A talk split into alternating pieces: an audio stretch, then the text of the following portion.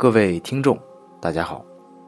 现在我们每天都能看到“小鲜肉”这个字眼，那么您知道小鲜肉的来源吗？这一期咱们就来说一下小鲜肉是怎么来的。本期节目中的观点只代表莱恩茶叶蛋司机所扮演的莱恩茶叶蛋个人观点。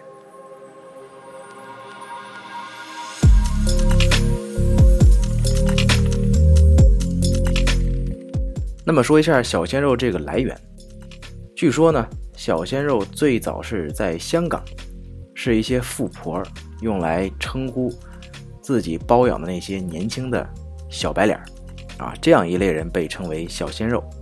后来呢，小鲜肉被中国的粉丝用来形容韩国的男偶像。现在小鲜肉的定义呢，一般是指年轻帅气的男性。年龄在十八到三十岁之间，性格纯良，感情经历单纯，没有太多的情感经验，并且长相俊俏的男人。俊俏，我们说现在是一个看脸的时代，小鲜肉当道。不论唱歌、拍电影或是电视剧，只要小鲜肉的脸出现在一部影视作品当中，就能带来不计其数的粉丝的追捧。而且现在很多粉丝支持自己的偶像都是真枪实弹、真金白银呐。小鲜肉的电影再烂，都要买好几张电影票去影院里边不断的给他们刷票房。也正是这些不理智的粉丝存在的不理性的消费，使得很多小鲜肉误认为，只要在银幕上摆出几个耍酷的动作，在镜头前搔首弄姿。摆出几个看似很深邃，实则空洞无味的眼神和笑容，粉丝就能把钱从兜里边掏出来。但是演员毕竟还有个“演”字在里边，毕竟演戏也不是卖肉啊，演技还是第一位的。如果网络上出现一些质疑小鲜肉们的演技的言论，立马就有粉丝会说：“你了解他吗？你知道我的偶像在背后多努力吗？”对不起啊。我真的不知道他有多努力，他演成那个垃圾样。再有一个天价片酬，这个就不用说了，那个片酬说起来都吓人呐。不过话说回来也是，赚钱都那么容易了，又有人捧，演技再差也不要紧。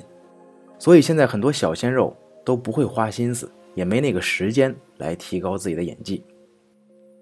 但是，善意的提醒一句，小鲜肉早晚有一天。也不新鲜了，没演技也就几年的青春饭。那么小鲜肉呢？还有一个特点，就是特别的阴柔。在前几年呢，有一种说法叫“伪娘”，可是现在仿佛我们很少能听到这个称呼了。